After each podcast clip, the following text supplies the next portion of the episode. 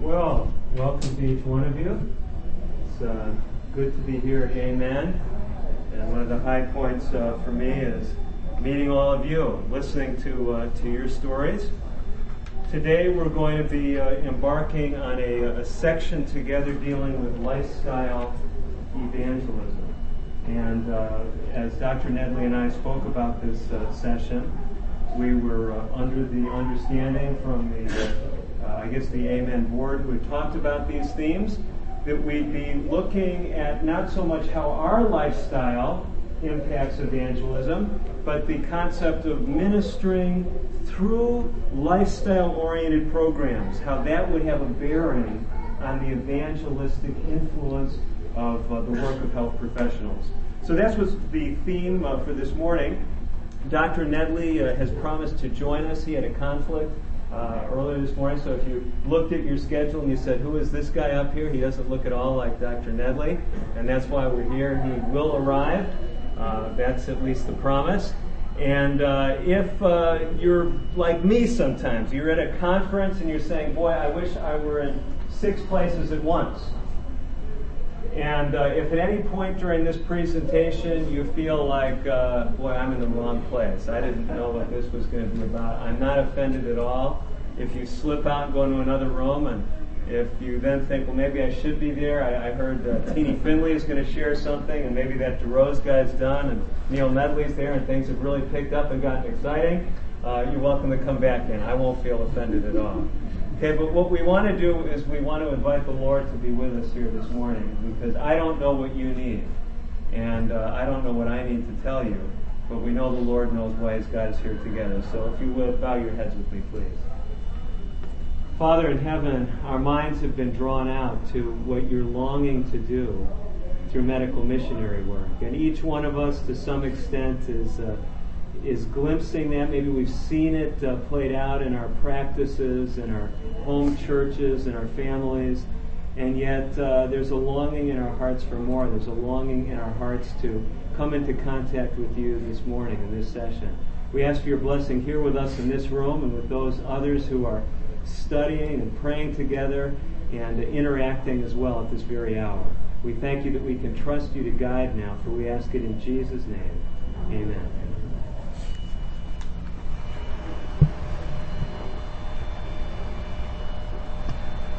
I felt it was an Abrahamic call. Abrahamic call, however you want to pronounce it. But I was there at Florida Hospital some uh, 12 years ago. I was uh, leading out in uh, what we'd say would be preventive medicine programs. I was the medical director for corporate and community services back in the late 80s and early 90s. And in that capacity, uh, things that happened throughout that hospital system in the area of smoking cessation and vegetarian nutrition schools, community health programs, community screenings, uh, all of these things were under the umbrella of my department. We were also involved with uh, occupational medicine services, especially in the preventive medicine realm. And so I was very busy at a well established uh, hospital. I was the medical director for a weight loss program that Florida Hospital had at that time. Uh, so it was a busy practice, it was a busy life, and uh, it was something that uh, had the, the general esteem of uh, people in the community and my peers. And yet, uh, there came a time about four years into that experience, I won't go into great detail with it, but the Lord began to make it very clear that my wife and I and our young child, Angela, who had been recently born, were to leave Florida Hospital.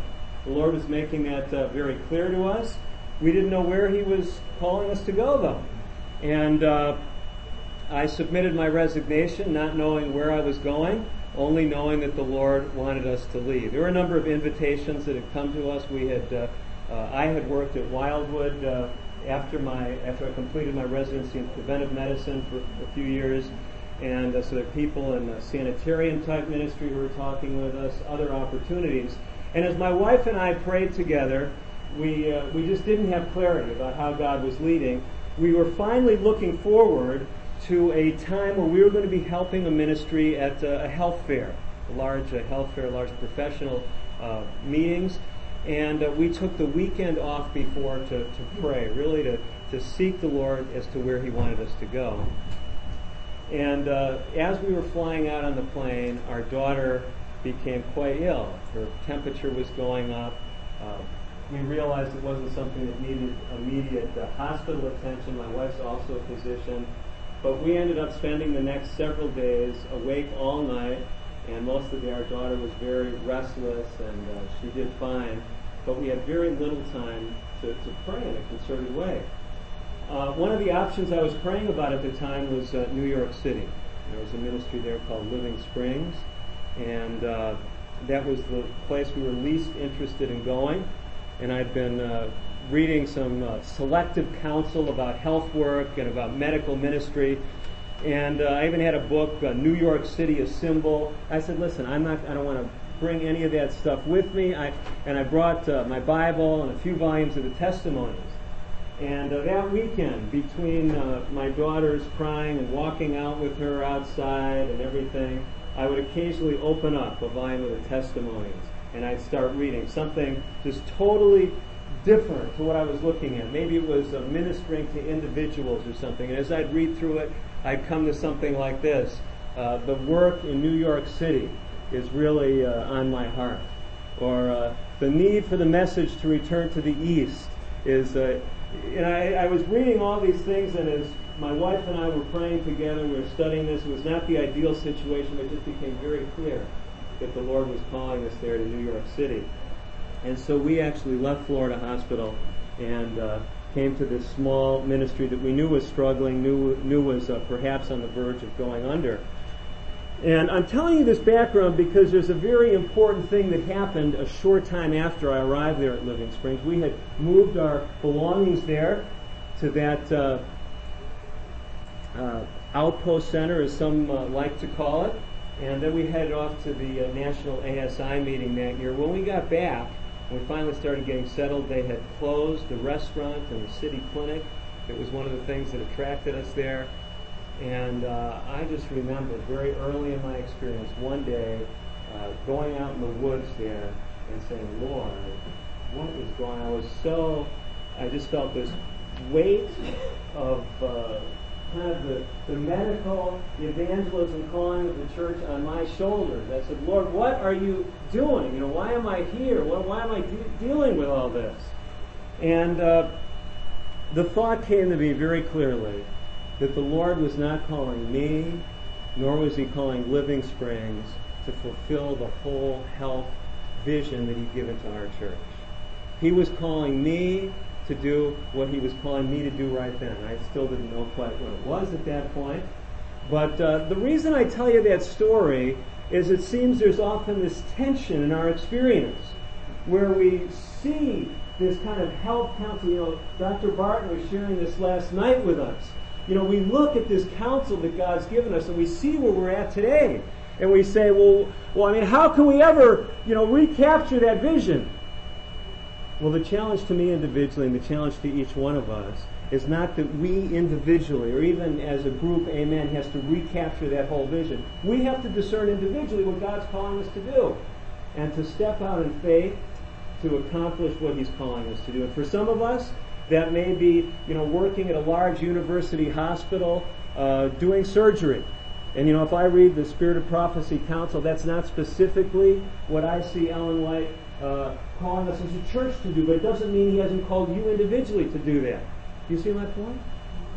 And so, what I wanted to do is we kind of set the stage for uh, some sharing as well as some looking at the counsel, is to really kind of backtrack and uh, and, and look at some things that are foundational to the whole concept of lifestyle ministry. Because uh, although we heard Dr. Weaver uh, speak this morning, although we uh, have some awareness of this concept of helping people make lifestyle changes, it seems that it's, it's almost a foreign concept to where most of medicine tends to uh, direct us. Are you with me on that? And so, how does this fit into to Christ's example, the Christ model, and uh, I just want to take a few minutes and try to quickly go through some things. And I realize that for most of you, this is probably uh, more review, but um, I think it's foundational and it's important. So, first of all, uh, just a very simple concept that's not strange to any of us, and that is that Christ modeled what type of ministry? an integrative ministry, right? Blended, yes. His, uh, his ministry was actually uh, designed to reach all dimensions of, uh, of our human need. If we were to summarize the Messiah's ministry, if we were one of the gospel writers, we may have done it as, uh, as Matthew did. And Jesus went about all Galilee, teaching in their synagogues, preaching the gospel of the kingdom, and healing all kinds of sickness and all kinds of disease among the people. So we see this, uh, this threefold aspect of Jesus' ministry, ministry teaching, preaching, healing. And uh, Matthew later on, when he again wrote about Jesus' ministry, he again used very similar language about teaching and preaching and healing. All of these things that we see in the scriptures as we read about the example of Jesus. There's really numerous examples of Jesus' uh, healing work, and that's not the point of going through this. These are, are familiar passages. Uh, the Gospels are familiar to us, and uh, we could look through example after example of how Jesus met the needs of people, how he ministered to them physically as well as emotionally and spiritually. Hundreds, thousands of people, whole villages were healed by Jesus during his ministry. I want to look with you at a fascinating statistic to me. Just recently, I actually picked up a, an evangelical uh, source book, uh, Nelson's Complete Book of Bible Maps, Maps and Charts. And I found that they uh, went through the Gospels and they found that there were 37 miracles that they attributed to Jesus during his ministry. I went through each of those uh, miracles that they listed, and 27 of those 37 related to Jesus ministering in a healing capacity, whether it was ministering to physical needs, whether it was casting out demons, curing illness, raising from death. 73% of Jesus' miracles dealt with needy people and their physical need. And so as we read this statement in the spirit of prophecy, Christ spent more time at healing than teaching. There's many uh, ways she's, she's put that concept, but it's borne out through a study of the Gospels. You say, well, you know, though, though healing, uh, as we look at it, we look at Jesus' ministry, it doesn't really sound too much like lifestyle medicine, does it? I mean, it sounds like therapeutic uh, medicine. It sounds like acute care, dealing with physical. You say, well, Jesus wasn't uh, working out of a hospital. But it's interesting. Both what Jesus did and what the disciples did, they had this part and parcel of their ministry, this healing aspect. And so the 12 disciples, the 70, the Great Commission, at least in Mark's rendition of it, they all included healing along with spiritual ministry. And so, from this kind of background that I know we're, we're very familiar with, and I'm not going to go through all these passages, but I want to take you really to this question. If healing ministry is what we're about in the context of today's environment, in the context of today's professions, dentistry, medicine, nursing, it seems that the default is well, we're going we're gonna deal with people in the way that we best can. We'll use you know current uh, uh, medical technology, and I'm not speaking against that, but there's something that I, I, think we miss unless we stand back and look again at Ellen White's application to this gospel healing commission. And uh, I want to point out to you a couple of things that, uh, again, uh, by way of review for all of us. First is that uh, Ellen White applied the example Christ set in his personal ministry and in the commission that he gave to his co-workers to the end time church. And uh, specifically, God saw us as a church, as Seventh day Adventists, being called to health ministry. Now, if we're to focus on Christ's example, we have many statements like this that no, no doubt have inspired many of you to be in a healing profession. This is from Testimonies, Volume 9, page 170. Christ, the great medical missionary, is what? He's our example. He healed the sick and he preached the gospel. In his service, healing and teaching were linked closely together. Today they are not to be separated. There's a divine imperative that the prophet articulated, again from the ninth volume of the Testimonies, page 127. Christ's example must be followed by those who claim to be his children, relieve the physical necessities of your fellow men, and their gratitude will break down barriers. We've been hearing about that, right? It'll enable you to reach hearts. Consider this matter earnestly. Say, well, wait a minute, that's what we're doing. Right? Isn't that what we do as doctors, as dentists? We meet people's physical needs. That doesn't sound, in most people's minds, that doesn't make an immediate connection with lifestyle ministry, does it?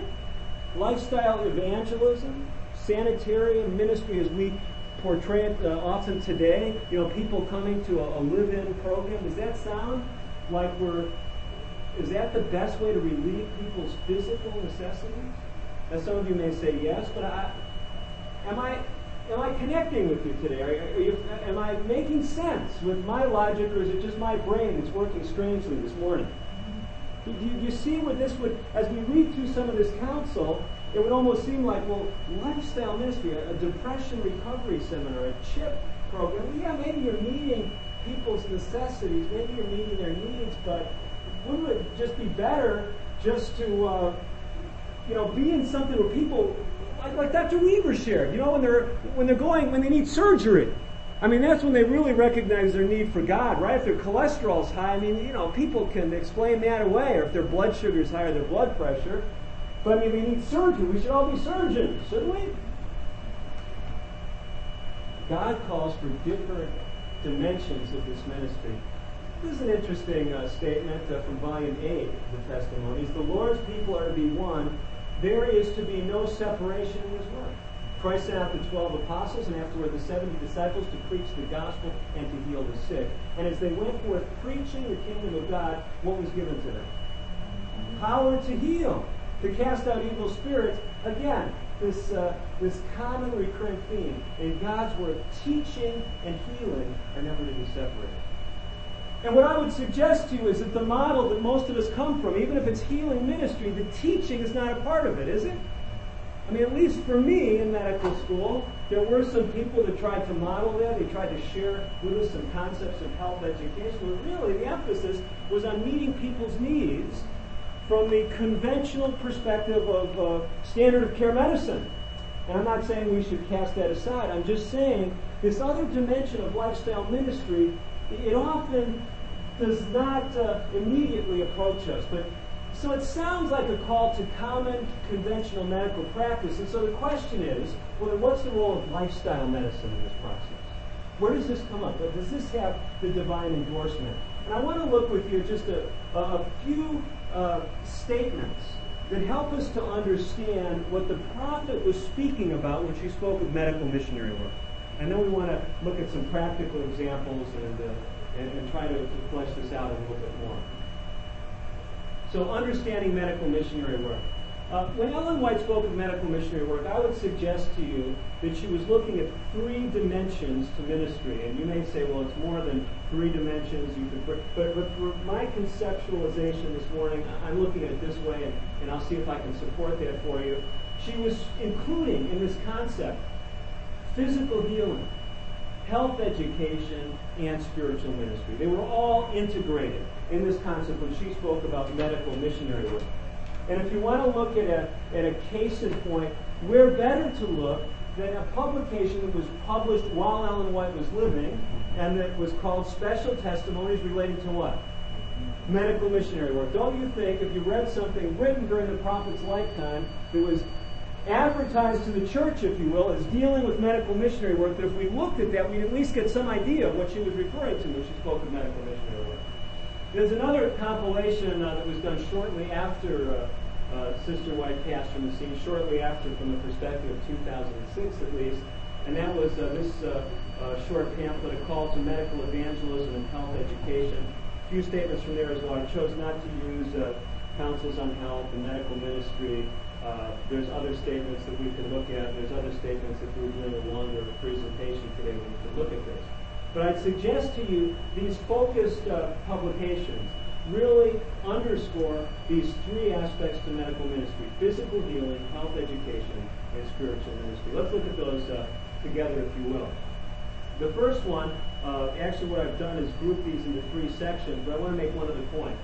The fact that these things are integrated, as you read through these statements, it's not like Ellen White is saying in one place, do healing ministry, in another place teach people health education, in another place do spiritual ministry. As you read through some of these sections and some of these selections that I have for you, you'll see that they're interwoven. She was looking at a, a broad concept of medical missionary work that she wanted all uh, Adventists to embody, not just health professionals. We can speak about that uh, if this were an appropriate venue or if we want to dialogue about it. We want to give some time for interaction. So let's just look at a few of these uh, things together. Counsel indicating the treatment of physical illness was included and what Ellen White understood to be uh, medical missionary work. Uh, here's a statement from that uh, special testimonies relating to uh, medical missionary work. Both men and women can be so much more useful as medical missionaries than as missionaries without the medical education. More direct efforts must be made to interest the proper persons, setting before them the advantages of what? The advantages that every missionary will have in understanding how to treat those who are diseased in body, as well as minister to sin sick souls. So, speaking especially from the standpoint of evangelism and ministry, she says you need to integrate the healing aspect with it. And this is a treatment, treating illness in this context.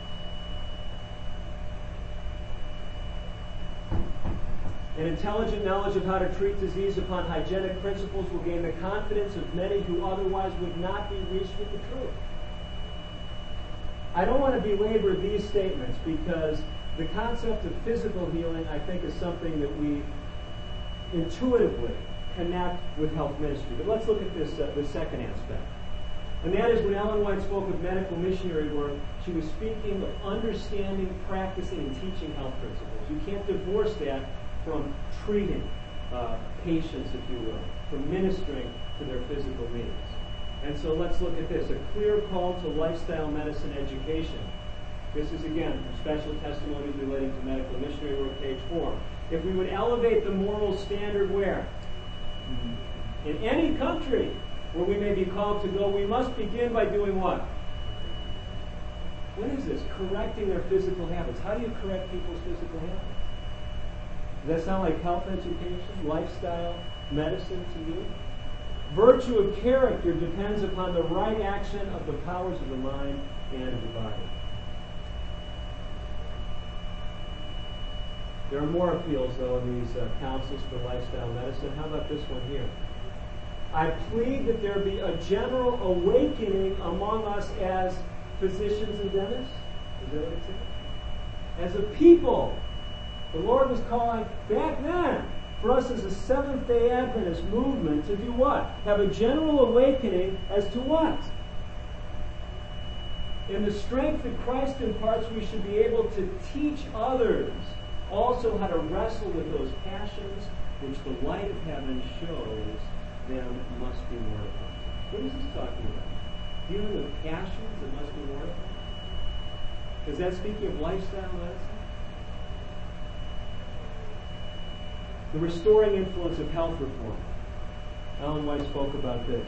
The principles of health reform are found in the Word of God. The gospel of health is to be what? Firmly linked with the ministry of the Word. It's the Lord's design that the restoring influence of health reform shall be part of the last great efforts to proclaim the gospel message. This is from a call to medical evangelism, page 8. You know, I actually have dozens of statements uh, that we could go through, but that's not what I wanted to do today, and I don't think that's best in our interest. I want to take some time and, and share and dialogue with some of these things, about some of these things. But you know, Ellen White, if you study through this, lifestyle medicine, she speaks about it being the ideal pre-work for evangelism. But you know, she also speaks about in the context of evangelism, if we're involved with lifestyle ministry, convicting people about their health habits and errors of their health ways, that this will add power to our evangelistic efforts? You read that statement? Yeah, I can give you some of these things if you're interested, or if you're interested in all this material afterward, I'm happy to give it to you. At this point, though, I wanted to invite uh, Teenie Finley to come. Is this a good? It's not a good time to invite you. Okay, I knew you were prepared to come up, and uh, you know, Teenie. Uh, I represent the physician end. For those of you that, uh, that don't know me, uh, and came in a little bit late, that's my background. I, I have my boards in internal medicine and also then later in preventive medicine. So I'm here as a health professional like many of you. Teenie, uh, do you have any health degrees? No. Actually, but you're more qualified in health matters than, than many people because you've been active in health ministry. Right? active in health ministry, but I, my degree is um, was an elementary education major and taught school, grade school for three years. Went into ministry with my husband and went back and did a degree in personal ministry since that's my life, and so uh, and also communication since that's so firmly connected with evangelism, and so I have no health degrees. Well, you know, Um, have done health programs, but uh, we hide behind the health professionals, and people respond.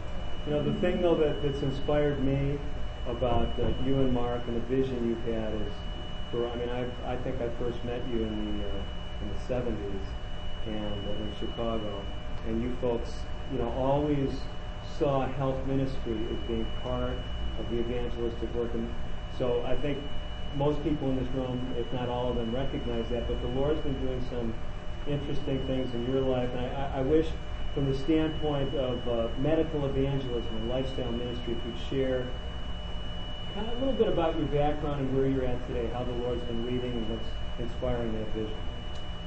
Well, we um, started our ministry um, in 1967, and actually, um, the first district that we had, the conference president said to my husband, um, Mark, we need some young blood in this church because you have three churches, and one meets in the morgue in the graveyard, the other one's half dead, and the other one we're not sure we might close down. And so we'd like you and your wife to go and bring some life. And so we arrived in our first district in Quinebaug, Connecticut, after working with Elder O.J. Mills in Hartford, where I was teaching school and Mark was the intern uh, pastor there. And we started in this district, and my husband was so excited about his first sermon that he said to me, um, he said, I want to practice on you. You know, come downstairs. I want to preach my sermon to you. So I went downstairs and he preached this powerful sermon and he's, he's, he came to church the first Sabbath and he's looking out the window and all of a sudden the um, deacon, who was the only one there at that time, looked out the window and he said, well, Pastor, I sure hope someone shows up today. And that was his first words. And so we thought we need to go out on the highways and byways, I guess, and get people. So we put an ad in the paper, a little ad for Bible studies, and we prayed that God would put at least two or three of those responses in our mailbox every day. We started reading the counsel, and we realized that maybe God wanted us to include health evangelism as well. We had learned a little bit from Elder O.J. Mills and Dr. Agatha, and who had worked with Elder Mills. And so we thought we would do a cooking school, and but we didn't know what to do. I mean, I had never seen a cooking school before, and I really I didn't know what to do. So we just planned it, and and I'm sure I at that time I thought it was a total disaster. I mean, I didn't know how to organize the church. I didn't know how to organize the school. But I did some simple demonstrations. My husband did some health talks, and um, uh, we just were surprised. People came. And this lady came up to me and she said to me, I have a question for you. Would you tell me why you're doing this, this program? Now, I'm a young preacher's wife. We're in our first district. I don't know why I'm doing this, really. and so I said, well, I because I think, you know, we are three-dimensional beings. We're physical, mental, and spiritual, and I just think that we should help people physically, but also spiritually. And I thought, oh no, I blew it. I don't know. I told her the wrong thing. And so she said, well, do you give Bible studies? And I said, well, yeah, my husband gives Bible studies. Now I teach Bible study ministry today. But at that time, I thought only Mark Finley did the Bible studies. You know, I didn't realize that we as lay people could do that. And I'm sharing with lay people now the excitement of that.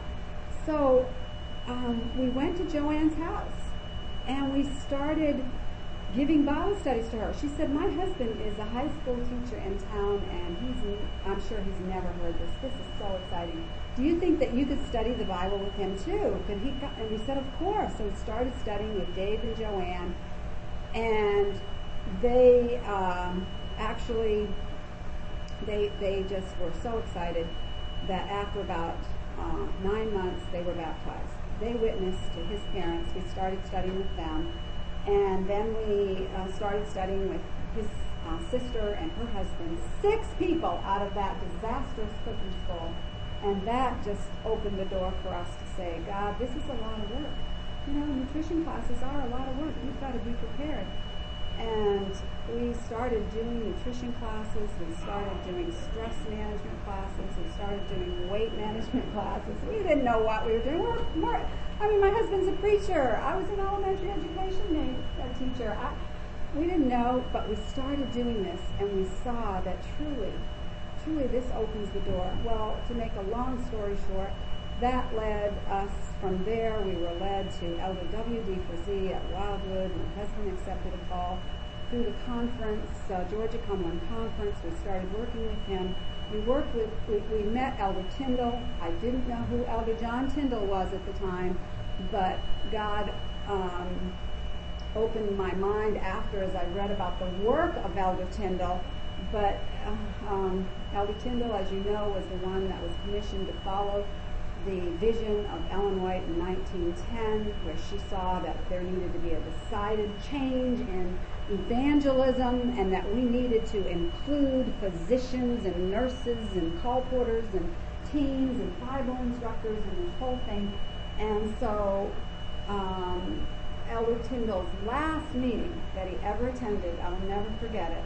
Elder Tyndall was 93 years old, and my husband had a, uh, a, um, a lecture on spiritual things, and I had a simple demonstration. Still didn't really know all that I was doing, but uh, still am learning. And so, uh, and, and Dr. Hanson had a, um, uh, a lecture on health, and I will never forget as Elder Tyndall that night threw his arms literally around my husband. I can picture him. I wish I had a physical picture, but I have it indelibly impressed on my mind. And Elder Tyndall threw his arms around my husband, 25, we were 25 years old at the time, and said, Brother Mark, my dear Brother Mark, this is what the prophet commissioned us to do.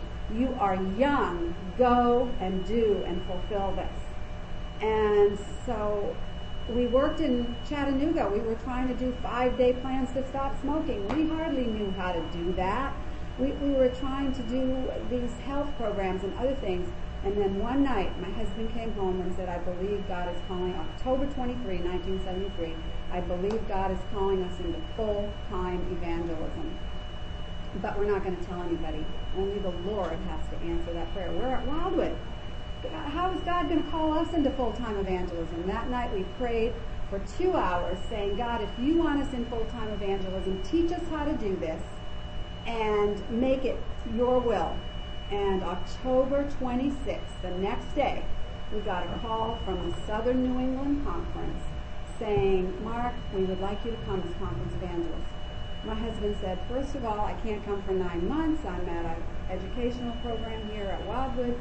And uh, also, I've been reading the counsel in the book Evangelism. I've been working with Elder Frazee, with Elder Tyndall, and he said, I have a whole new idea of evangelism. I've been reading the books and I want to follow the books. And they said, Mark, we want to hear what you have to say. And, and so he shared more and they said, Mark, we'll wait. We want you to come. Well, that led to us developing a team that we brought with us there, our first team of uh, four young people, then five, living in our home. We bought a home uh, because you see the first district was so far down, the conference said we won't buy a parsonage, you have to buy your own home. Well, that was God's, you know, way of getting us started, and then we bought a home there, and these young people lived in our home, and uh, we had to feed them all. We froze and canned 3,000 quarts of fruits and vegetables a year, and and we lived off the land, and and we were on the road five days in evangelism, and a day off, and a home day That was our schedule for five years in public evangelism. And we realized that the health was an integral part. And so we began inviting physicians to come with us. We invited health professionals to join us. And we could see that this was, this was God's plan. And, um, and I am convinced after 32 years, we've been in evangelism 32 years, and we haven't done everything we'd like to do. And we've, been trying to train and equip people all over the world. Uh, we see God blessing. Well, we had the privilege of starting the Soul Winning Institute and also integrating the health. But I'm convinced that there's an aspect that we even have. There are many things that God is teaching us, but that we have to learn. And the threefold, and she says there's another threefold ministry. He, uh, Dr. Uh, mentioned the threefold ministry, and I'd like to just quickly mention the threefold ministry that she talks about in volume 9, and it's uh, on page 169, and she says, If ever, if ever the Lord has spoken to me, if ever the Lord has spoken to me, he speaks when I say that the workers engaged in educational lines, in ministerial, and in medical missionary lines must stand as a unit, all laboring under the supervision of God, one helping the other and each blessing the other. And so, and we've read the counsel on every church should be a training school for Christian workers.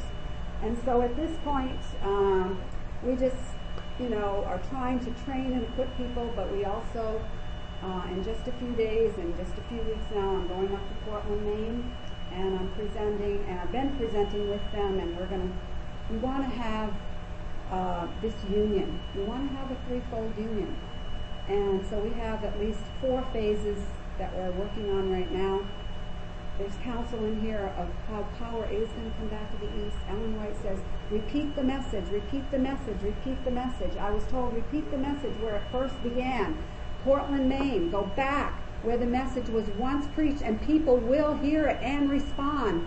And that's my home, Portland, Maine. And so I said, Lord, I want to do something.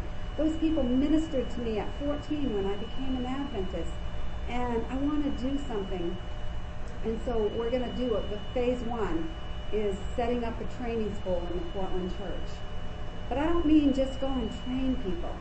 But I mean setting it up like a church, like a school. She says every church should be a beehive of activity.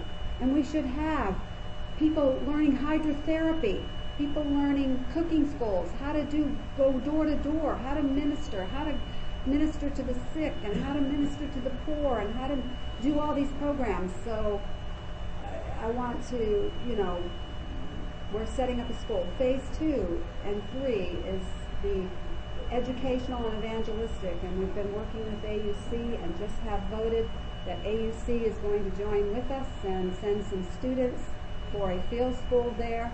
God is already blessed in that phase. Someone has donated a sizable amount of money because we want to go and rent a house like our early pioneers did and house these young people and and teach them evangelism, get them involved. We want to teach these people colporting, do what the counsel shares, and teach them medical evangelism and how to do medical evangelism.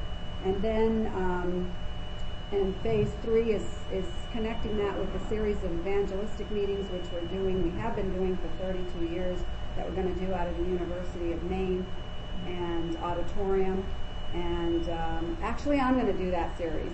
Not my husband, Mark Finley, but uh, I'm going to do that. I'm training lay people how they can actually preach these messages powerfully. Um, and we've, we have them in the format now where a layperson can actually preach them powerfully. And then um, phase four is where we would like to raise up a new church from that somewhere in the area. We only have one church in the Portland area. We'd like to raise up a church, and, but with that, we want we'd like to do even more. We'd like to follow the counsel. Where on that church we have we have a, a center where people can come for health expos, for for um, cooking schools, for health lectures, for training, for hydrotherapy. She says we should have a treatment room on the side of the church where people, that could be a feeder into a, a sanitarium. And, um, and so uh, we have, uh, and I'm sharing with the conference on October 17th uh, with the entire conference there, and they're behind this. So we see, Doctor, um, that the minute it's time for us to join hands with the minister, doctor, medical team, medical ministry team, and we've been trying to do that, but we want to share that more. My husband has the same burden. Uh, we, we, we believe that there are many things we have seen in our ministry, literally scores, hundreds, I don't even know how many people have come uh, to this message through the health message. And so we're excited about um, some up and coming plans that we believe will help uh, join the medical evangelistic together and also the educational and also uh, have our church as a training school uh, for Christian workers. So we're just excited about what's what God has in store and uh, looking forward to His blessing. Thanks for sharing your vision, Teenie. Before you leave, uh, this is really the the commission that I think you know. If you any of you have been to some of the previous Amen meetings, you've heard some dialogue where, uh, well, you know, should we have ministers here? I mean, after all, the vision is that uh, physicians and you know other health professionals should be working with ministers, and you know we're glad that we have uh, you know people like the Finleys and Elder Wilson is here uh, this year, and Don McIntosh and others who uh, you know are sharing from the minister's perspective, but. We've had this kind of tension because on one hand we want to cultivate evangelism among health professionals, and on the other end, we really see this calling as health professionals uh, not to be islands, not to be the, uh, the medical professional evangelist, although there is that calling in the spirit of prophecy. Ellen White was burdened in her day that things were keeping physicians from being evangelists. There's statements like that. But at the same time, it's this, this dialogue. And I, Neil has joined us, Dr. Nedley. I, I mean, it seems like this is appropriate while Teenie's here to maybe open this up, Neil. I know you have some other comments you want to make and some things you want to share from your experience, but maybe at this juncture, uh, to kind of open up the floor. I mean, some of you came here expecting something, you've either been getting that or you're disappointed, and you can redeem the time now by raising your hand and saying, Well, this is what I need. I mean, what are we talking about all this stuff? Or do you have some either feedback for what we've been talking about or where you feel we should be going. And Dr. Nedley is a very responsive, impromptu uh, speaker and has got a lot of experience, so we can kind of tailor his comments especially to your interests. The questions for Teenie? And how uh, how can you sell this idea to the pastors? Uh, Um, it seems like when I, whenever I want to start some health evangelism, why it seems like sometimes they feel like you're treading on their time and their territory. My work on a daily basis is with pastors and lay people, and um, I actually share the five keys to successful evangelism. And um, first one, of course, is spiritual revival. And um, and until we have pastors training uh, or going through spiritual revival, and then the second one is training and equipping, and that's what the pastor is to be. The pastor, if you look at um, Ephesians, uh, it's pastors who are teachers, Ephesians 4. Um, it's, um, and, and so we're training them and hoping to revive them uh, through some of this, but it, it there, there are some challenges that I just came back, I have to tell you, from Melbourne, Australia, from Australia, where we have the whole conference involved in getting, they say it can't be done in Australia. It's too difficult, too hard. Um, I taught door knocking there, went out myself with them, said, I want to learn. I want to go door knocking. Uh, they call it door knocking, we call it door to door here in the States. And uh, took them out, first three people First three cards, the cards, these very cards, first three cards, three Bible studies. I don't have that kind of statistic in the United States. And um, then we went cold turkey, just doing surveys, and, and we teach them how to drink. We had scores of pastors and lay people coming together, learning, and so when our leadership the conferences, I know that I'm going to Northern New England Conference. The conference is open there to, uh, and they're- we're asking pastors who want to come.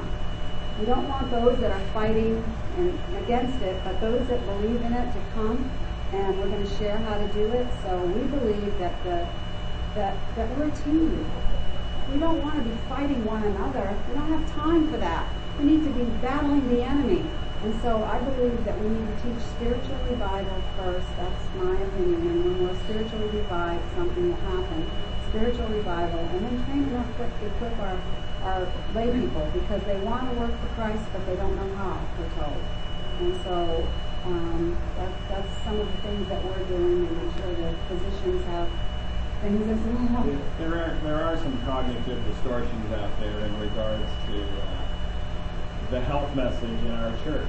You know, I was uh, attending an evangelistic series uh, just briefly. It was at my home church, and I was supposed to speak in the Detroit area that next day, and I slipped in before Sabbath, and I wanted to go to my home church. An evangelistic series was going on there, and David Asscherick was preaching. David Asscherick, by the way, came in through the health message. You know, he was a punk rocker who was attracted to the health message first, and uh, attended a vegetarian restaurant, and uh, through a, uh, a woman that's now uh, running a vegetarian restaurant in my town, uh, he came in, and about 50 or 60 other punk rockers uh, came in through, through through that. So he had a real love for the health message, and this was the event. He was going through an evangelistic series. He was giving the health message uh, component that evening, and I didn't realize this is a large church, a 500 seat church, and I just slipped in in the back. But he saw me slip in I, I, unannounced, and he uh, gave my name, etc. So people knew I was there, and the head elder uh, came up, who actually was the uh, more than just a head elder, he was a pastor uh, kind of a pastor of that church uh, and came to me and says, you know, this is the single reason why we don't have more Seventh Day Adventists is because this health message turns people more off from Adventism than anything else. and he was totally combating uh, what had taken place there. And uh, and so there are, I think, part of that reason, unfortunately, is also due to us because we haven't been doing health evangelism the way it should be done. And so sometimes people have this limited experience how health turns off, and then they apply that to the broad sector and totally uh, amputate the right arm uh, of the gospel. And we really need to do our best to combat those distortions. Course, we combat that by uh, by doing showing how the right arm can work to open doors for the gospel. In regards to uh, one of the things that we have been somewhat successful in doing, and this is kind of a sidelight in regards to uh, the spirit of prophecy. I'm often invited to uh, come to some very, um, I guess for lack of a better term, uh, some very non-spirit of prophecy believing Adventist churches uh, through health. Uh, and uh, I'm often asked to, to speak their sermon after their big syncopated rock and roll service for uh, 20 minutes, etc. And then uh, go up there, and what I do is present the scientific element. And then after the scientific element, then put a spirit of prophecy statement up that says it better than science just written in the New England Journal of Medicine next week. And after that process is repeated several times, these minds who have been uh, thought to be very educated start to recognize that maybe we have been missing something uh, in this. And uh, one very liberal venue that I was at, uh, I know I knew I was pushing the envelope because I just, uh, in regards to the music issue itself, I talked about uh, the music and the type of music that improves frontal lobe function, how the syncopated rock and roll doesn't improve it, etc. Uh, and it was just giving them scientific evidence, then the spirit of prophecy statement, etc. And uh, at the end of that, I was wondering how this was going to be received. But uh, there was a large group that gathered around me. They didn't have me walk to the back of the church like you formally do. You just kind of stand there afterwards. And there's a large group around me, and this one man pushes himself kind of the front and says, "Are you the doctor? Are you the doctor?" And uh, I said, "Well, yes, I am." But there was someone else who was talking to me, still interjected, and he says, "I want everything that you have." And uh, And then he still realized he wasn't getting my attention, so he says, I'm Paul Harvey. And I looked at him and I thought, is he telling me the truth? And then he introduced me to his wife, uh, who was also uh, uh, there at that particular service. And his response, everyone could hear in the group. And as a result of that, the entire group started to be recognizing their need for the spirit of prophecy, actually, even though that's what uh, I think Paul Harvey was interested in that as well. So kind of a sidelight is, as we do this work in accordance with God's will, we can increase the faith in the prophetic gift that God has given our church. Counsels on the work. This is an interesting phrase. This is a phrase from Ellen White that has no greater possibility. Quite the phrase. I'll show you that phrase in a little bit. Sanitariums are needed in which successful medical and what type of work? You know, this is my, my pain in regards to all of this.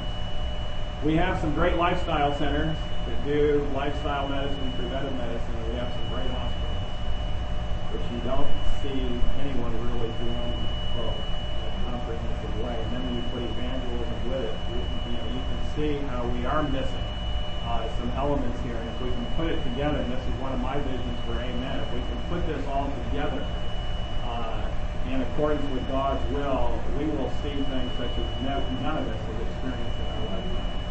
These institutions, conducted in accordance with the will of God, will remove prejudice, call our work into favorable notice. The highest aim of the workers in these institutions is spiritual health of the patient. What's the highest aim of the workers? Not the physical or even the mental health, the spiritual health of the patient. The primary, highest aim. Successful evangelistic work can be done in connection with medical engineering work. It is as these lines of work are united that we may expect to gather what type of fruit? Most precious fruit. Another place, she says the highest classes are neglected by our church. She, she talks about the neglected rich. And she talks about the way to reach the neglected rich is actually through health. They all have health concerns, that they will get sick at some point in time. And this is when their uh, mind can be open to the gospel message. But it includes medical and surgical work. God designed the sanitarium, which he established, to stand forth as a beacon of light, of warning and reproof. This is something that uh, is also paradoxical in a way. And I like to, you know, I gave the music issue. I've actually uh, described and helped people see the music issue, I think, clearly by the diet issue. Which person do you think, or which average, uh, if you take a group of people, the average, which group do you think has more variety in their diet? The vegetarian or the average meat eater? Average vegetarian by far, more variety, but yet you're cutting out a whole element of the diet. You're restricting, but yet as a result of that restriction, you're having more variety. Which group do you actually think has more taste in their diet? Actually, the vegetarian by far. And the same is actually can be true with music. You know, a lot of people in the uh, when they think of classical traditional music, they think of funeral music because it's the only time they've heard it. The, the time they're most likely to hear classical music in their life in today's society is when they attend a funeral. Just about every funeral will have uh, will have classical music. There'll be more funeral type of music.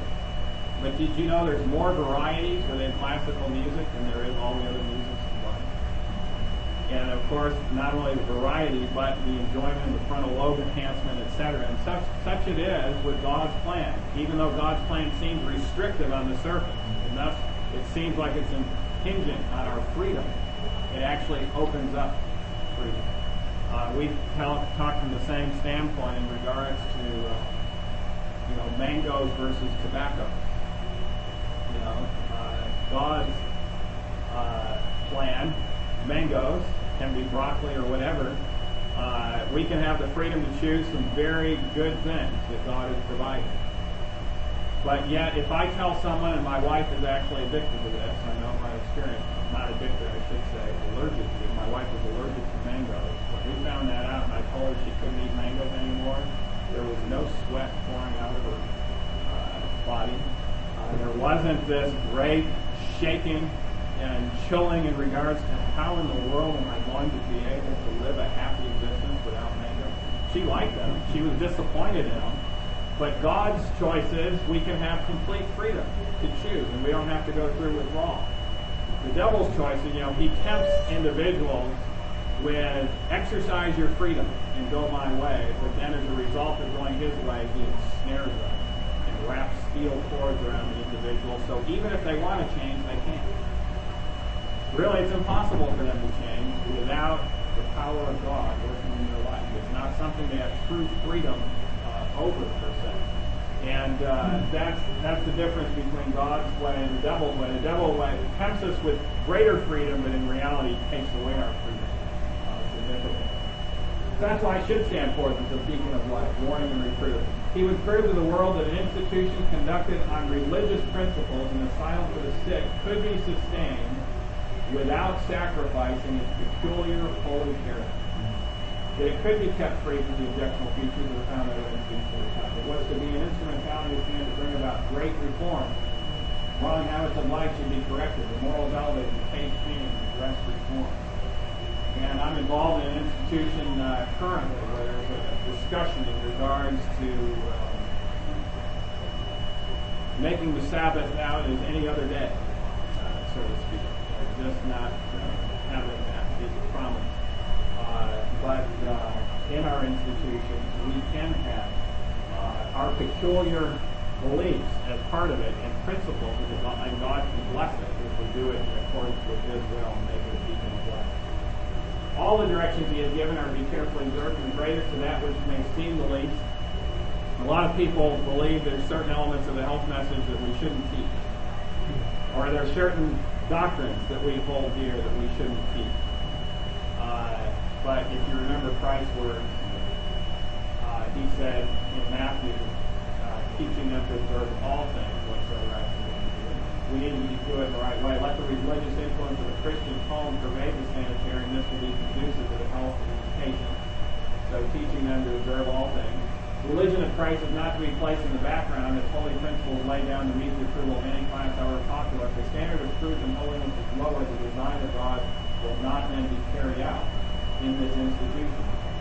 Again, the standard of truth put forward. Then the design of God can be carried out. So don't lower the standard. It's not reaching the lowest common denominator that's going to bring true unity. Uh, it's actually truth that will bring unity. This is where we need to be united upon this. Now, this is something that's important to recognize as well. Peculiar faith should not be discussed with patients. The mind should not be unnecessarily excited upon subjects wherein we differ unless they themselves desire it, and then great caution should be observed not to agitate the mind by urging upon them our peculiar faith. Uh, I was connected with an institution. I won't uh, name the one, uh, but just a, a, an example of showing you uh, this position. Uh, well respected. Many of you would know him. He's not uh, here attending this conference. Uh, was found actually giving a study on Daniel 2 to a patient in his office and was reprimanded for it by the administrative team because he was teaching Adventism. Well, Daniel 2 is not Adventism. Actually, long before there was a Seventh day Adventist, Daniel 2 was taught in the correct way, all the way back to, to Tertullian. Uh, it's true. It's Bible truth. And it gives us confidence that God has a plan for this world, plan for our life. And sometimes what happens is, and of course the individual who ended up uh, uh, who, who criticized the individual uh, or criticized the doctor for giving that particular later on, it was found out what had happened, and that individual defended himself by saying, "Well, we as Adventists are the only ones that teach Daniel 2, so we I would still call it unique and Seventh Day Adventist." Well, uh, we need to be careful along some of these lines uh, because Daniel 2 is not something that has a testing through as part of it, so to speak. And it really is something that, uh, that we can teach freely uh, to uh, individuals, in particular when they asked about it. This wasn't a public discussion, it was right in the office. And so you can see a little bit about why you see the, the threats to this threefold union, so to speak, uh, when, when we have areas of, of discussion and reprimand even in regards to that. Uh, then great caution should be observed not to agitate the mind by urging upon the mark of forward Health Institute is not the place to be forward to enter into discussion upon points of our faith wherein we differ with the religious world generally. Prayer meetings are held at the Institute, which all make part, take part as they choose, but there is an abundance to dwell upon in regard to Bible religion without touching objectionable points of difference, silent influences, and more than open. And so these institutions are not to be forward in that regard. Now, if they come to our church, she talks about how we can talk about these points very freely in that environment. Uh, but in the health institution, it's to be the entering wedge and not the place where controversy uh, comes in. And she talks about people who can't understand that really shouldn't be part uh, of the meeting. Uh, let's see if I can find the uh, quote. This is talking about how the patient gain confidence, mutual confidence is increased, prejudice is weakened, in many cases entirely removed, and then there is a desire and anxiety to attend a Sabbath meeting there in the house of God as a place to speak our denominational sympathy. And we need to speak them wisely, but we can speak them there. I've been involved in some churches who feel, in fact, uh, you know, as I'm called to speak in a lot of different churches, the most common comment that I get that before I'm calling up to speak is a concerned uh, member of the church will come up and say, Dr. Hamblin, you need to understand there are non-Seventh day Adventists. And I say, that's good. I'm very glad, and we'll certainly keep them in mind. At our church in Ardmore, Oklahoma, we'll have between five and ten non-Seventh day Adventists attending any given uh, Sabbath. And we're, we're very uh, used to that and very much enjoy that. But that doesn't mean that we shouldn't continue to lead them forward in regards to truth. Uh, and uh, again, we don't want to get to the lowest common denominator in regards to the standard. The world looks favorably on some of our methods and ideas, but we must not let the what of the world seduce us? Flattery. We must not depend upon human favor or patronage success. Like a mighty cleaver, the truth has taken us out of the core of the world to be the peculiar people of God. We cannot afford to assimilate with the world. We must not compromise one principle of truth or yield one position to gain the favor of the world. Oh, for a life consistent with our faith. No portion of the Lord's vineyard has greater possibilities of doing good than the what? There's the quote. No portion of the Lord's vineyard has greater possibilities of doing good than the sanitarium. And of course, that sanitarium again, not just a lifestyle center, but that was a prominent part of it. Medical work, surgical work, and evangelism being done uh, conjunction with it. And I would like to, I know we have some young people here today, some medical students, some residents, uh, and also those of experience, but I would like to uh, have you have that burden as well uh, as we go forward to, uh, to really develop this plan in accordance uh, with God's will. Well, we do have uh, some extra time too, but I would like to hear from you as well. Any comments, questions, suggestions, uh, concerns that you'd like to address to Dr. DeRose and myself or even King? Well, we talk about a health message, uh, diet, tobacco, alcohol, drugs. But it seems to me there's an extremely important, what I would call a soporific or addictive hallucinogenic out there, and that has to do with entertainment, television, the movie industry. Tremendous impact, negative impact, it seems, on our society. Are we including that in the message? Yes. Lifestyle. Yes. Should that be included in the message? What do you all think? Yes. Actually, I've encouraged, and some churches have taken me up on my encouragement. I've encouraged them to hold five-day plans to stop watching television. Uh, actually, uh, the churches who've done that, the news media has shown up and had it part of the evening news. What is going on in this church? A five-day plan to stop watching TV. so the people realize generally the TV is not entertainment. TV isn't good for them because they don't know how to get away from it. Uh, they don't know what to substitute it with. Uh, and of course, along with that is in regards to internet. Internet addictions are dramatically increasing. Uh, and we're also uh, seeing the, uh, the adult pornographic world uh, addiction dramatically increasing as well. And uh, these, of course, fit very long, well in regards to our mental health aspect of things as well And our message uh, for overcoming these things is, uh, is clearer, really, in our church than they are in any other denomination. Comprehensive way of overcoming. Yes. Neil, you do that five-day planning, it's very important give the people a list of things to do in the places you want That's right. Because most of them don't have a clue what to do. That's right. And give them a list. Yes, we uh, uh, we have 30 different things that they can do that enhance frontal lobe function. Entertainment television actually detracts from frontal lobe function. And of course, what this is one of the reasons I'd like to uh, uh, you know just bring up. Uh, of course, there's different varieties that you can do it, but one of the most successful things that we have been able to do in the community and bridge it over to the church are the mental health education programs. Uh, we've used it in regards to depression recovery programs. But in depression, there's a 40% decrease in the circulation of frontal lobe blood flow and activity. We're upfront about that. Frontal lobe is the seat of spirituality, morality, and the will. After that program, the least that we've had people come to our follow-up annual seminar is 50% of the attendees. Most of the time, it's 80% of the attendees. And that's much higher than you'll get in any other health program that you do as far as bridging the gap from health to Kim, uh, so to speak. Uh, they recognize their need for it. I think the barriers are down. In fact, uh, there's some good demographic sociology evidence that the barriers are further down than they have been in a couple of generations in regards to denominational uh, work uh, and people's resistance to it. They don't really care what religion you're a part of. They're recognizing their need of help. And if you uh, offer them needs of help in the spiritual realm, we don't have to be so, um, I guess, tenuous and afraid to suggest the spiritual and to suggest Bible studies. I think people are actually more open for it. Your experience in Australia uh, is a good example of that. Australia is supposed to be this secular society who has the barriers up in religion.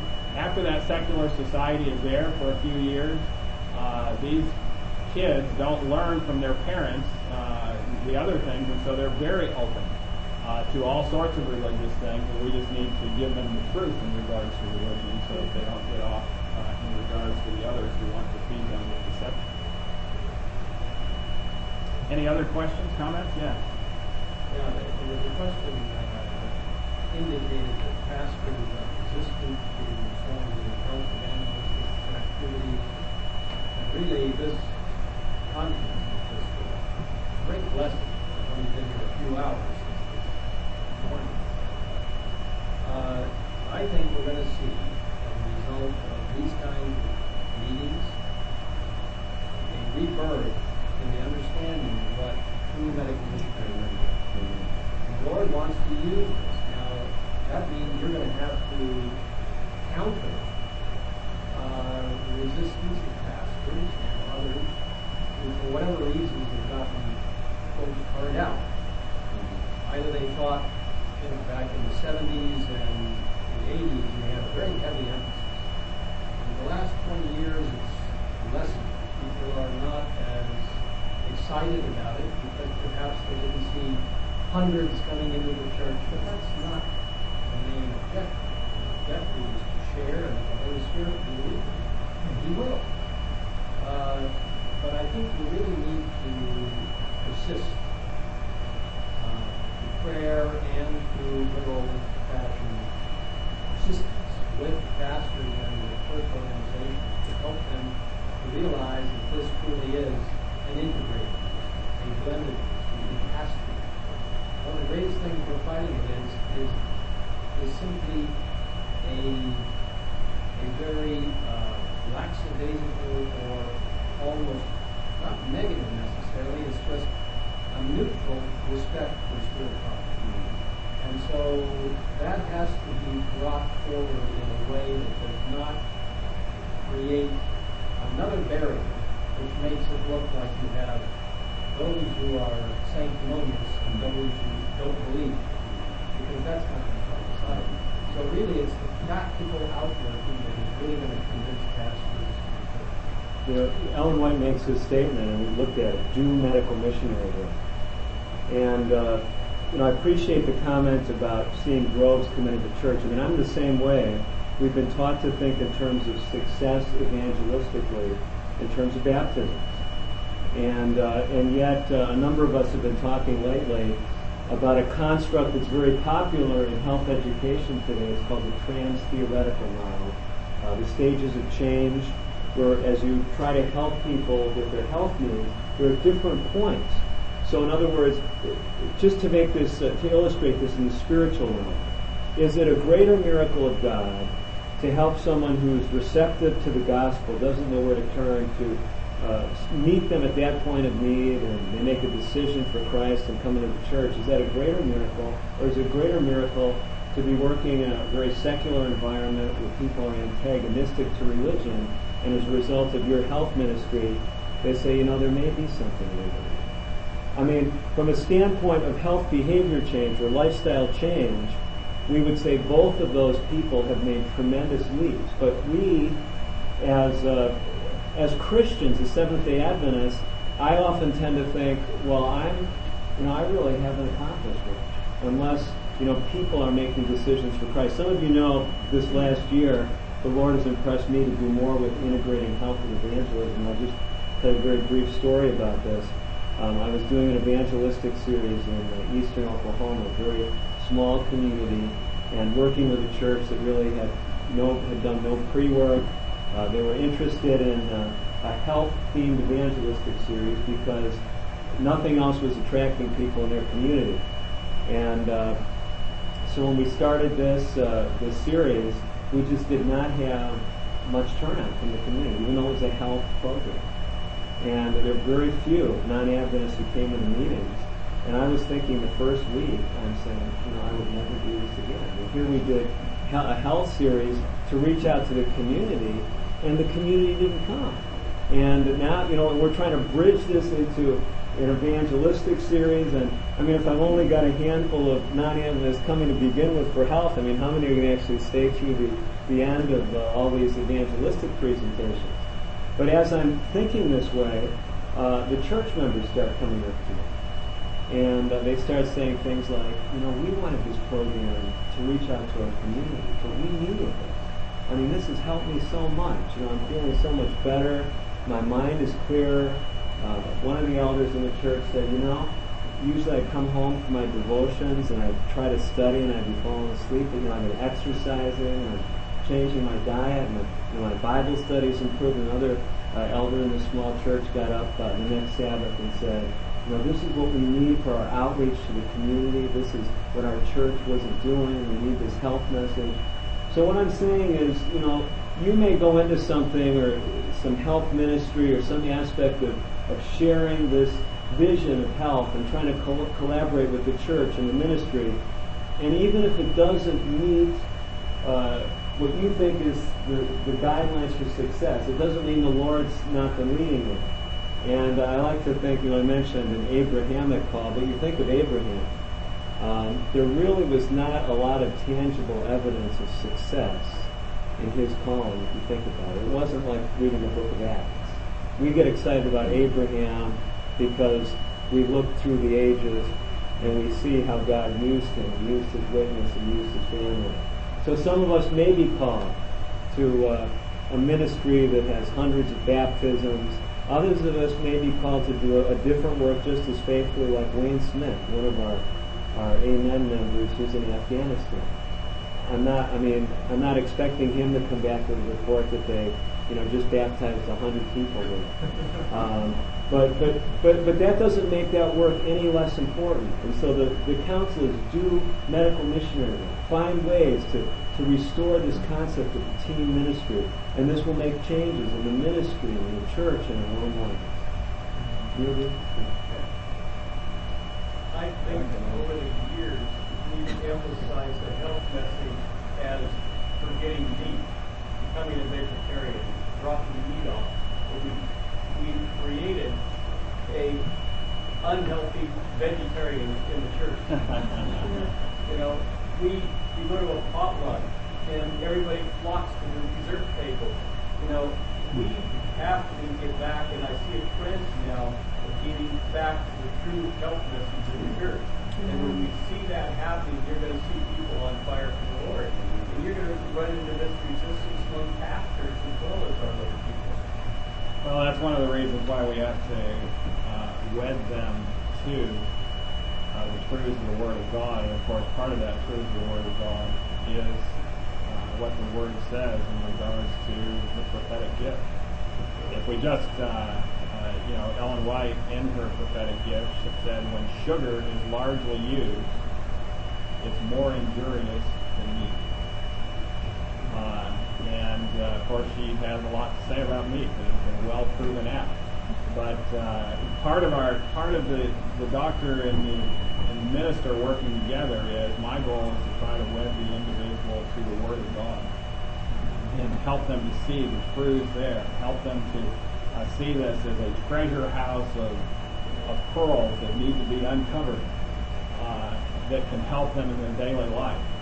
And uh, if we can do that, we will truly be uh, successful in that work and have a powerful influence. You know, Ellen White highlights this concept of something better. You know, that's to be the theme of our health education.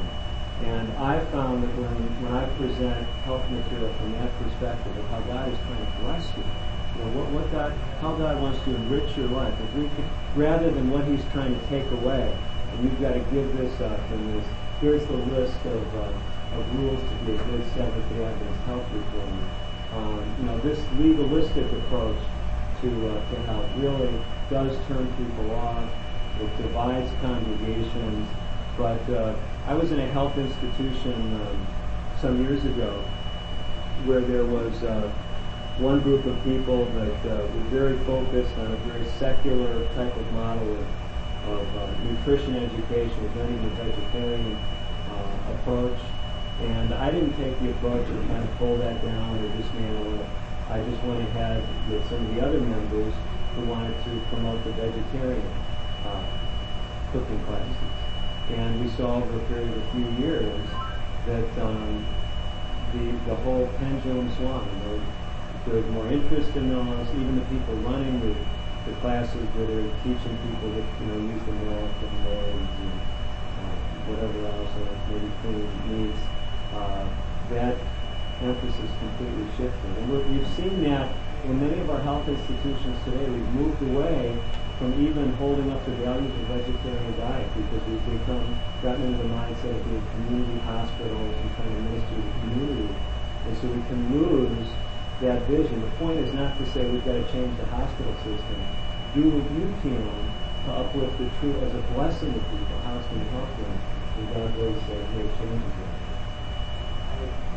My own personal experience, been learning from Andy Sloop uh, about his program that he's teaching in Guam. And one of the things he said about health evangelism was that if your daughter went out with a young guy and you came home after dating him for uh, five weeks instead of being married to you, you would be up in arms. You know, no way, you don't know this guy, cetera. But that's what we expect out of evangelism we go to health evangelism. Well, you would you're the evangelism series, in five weeks you expect baptism.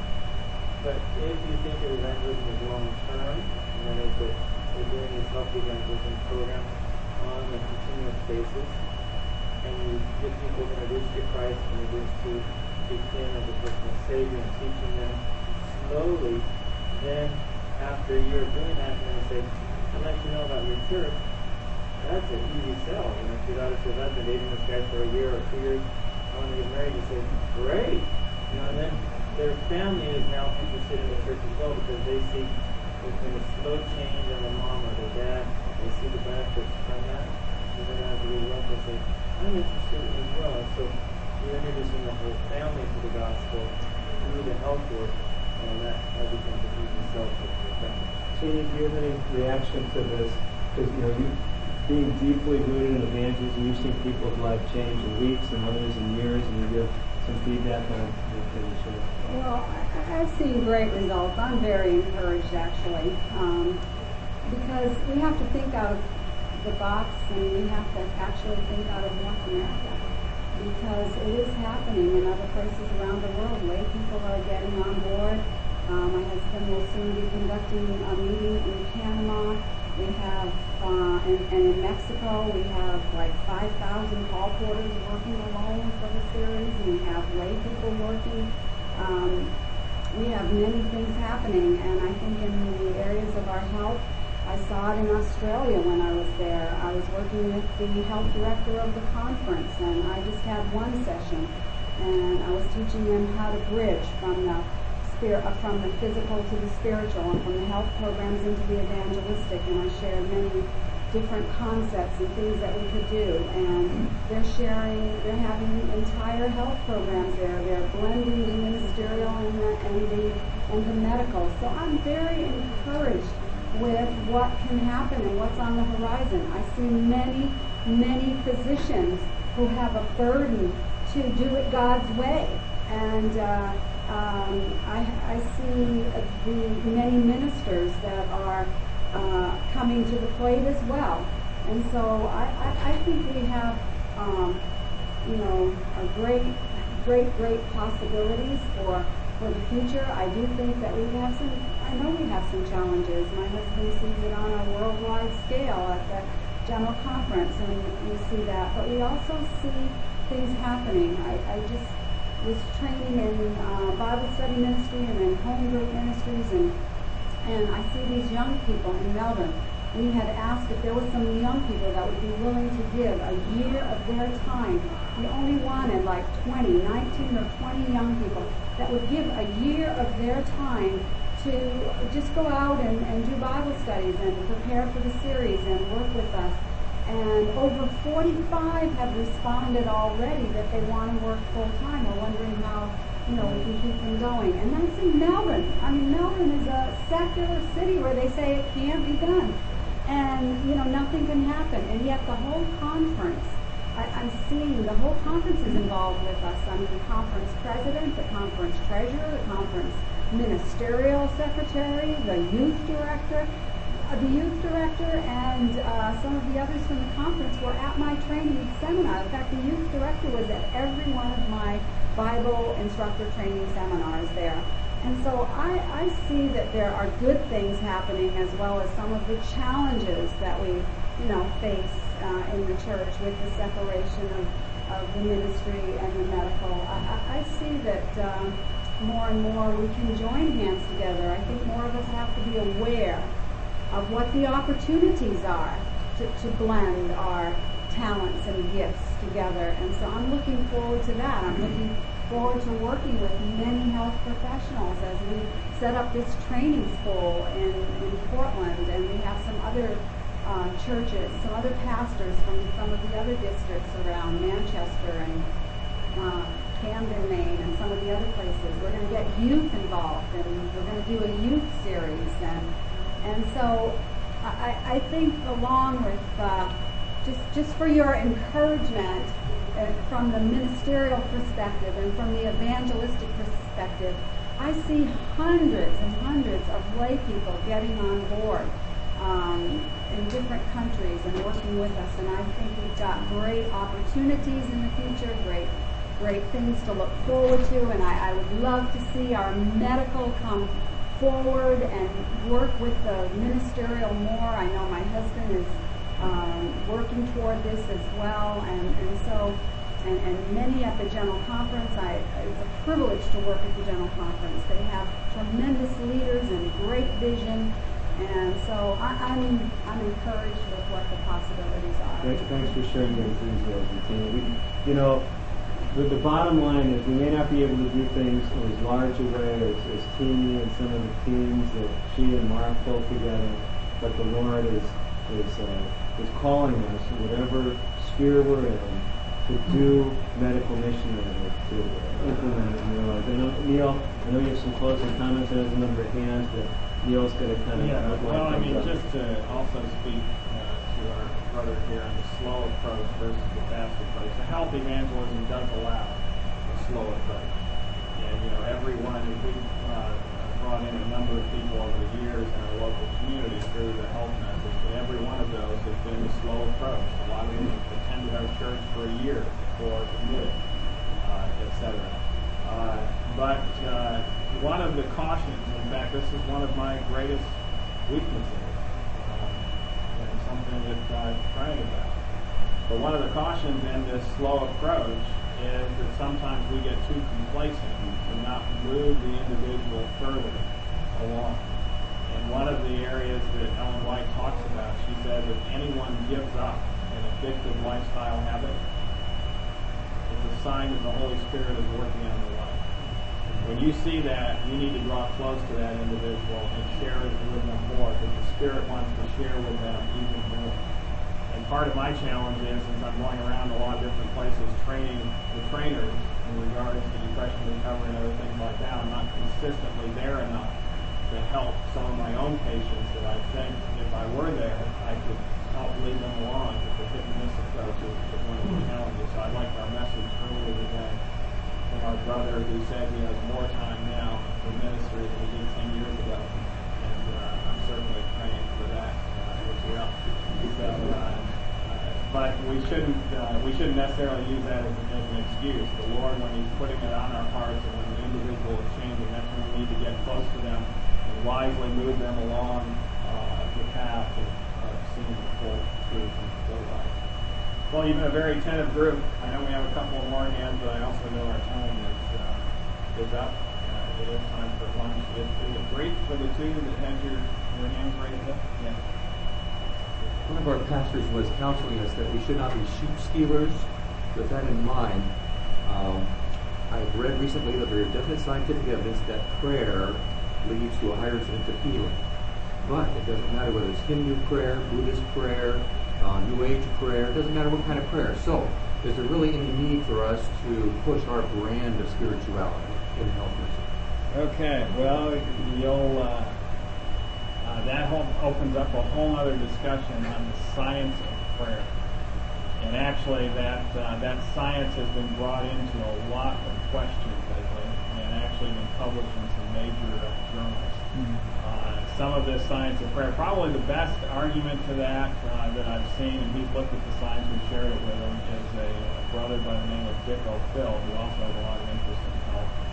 Uh, he has all of his sermons, I think, on the internet. If you would look at prayer uh, and go through that, uh, you would see it from a different different perspective. Uh, actually, a lot of those studies on prayer are really the trash heap of science. It doesn't prayer isn't as helpful in that generic sense as what was led led us to believe. It was actually self-selecting a group out, etc. Uh, and there's some problems with some of those studies our in regards to sheep stealing and our brand of Christianity, I mean, you know, if you look at, Daniel and Revelation, particularly Revelation, you need to realize that uh, although many people are in saving relationships, we need to make sure that they stay safe.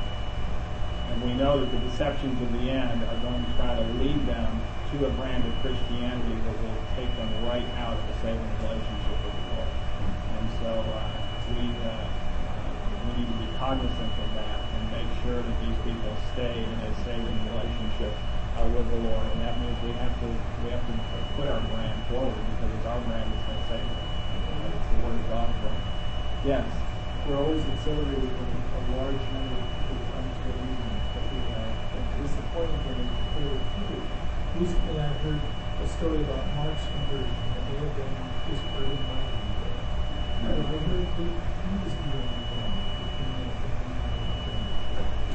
That, that's, uh, correct. There, there may have been one more, um, find out again. But I know he was only one of, the only one or one of two. All right. Very good. Well, thank you very much for your interest. Let's uh, bow as we. Uh, Father in heaven, we thank you for revealing to us through inspiration the work that has no greater possibility. The work that is to open doors for the gospel message, particularly in the last We thank you for your instruction that the last work to be done along ministerial lines will be medical missionary work. And we pray in a special way for this threefold union in each one of our local communities and churches. Doctors, and healthcare providers working together with ministers and working together to teach and instruct our communities to a better way of life. We thank you for hearing and answering this prayer Jesus' Amen.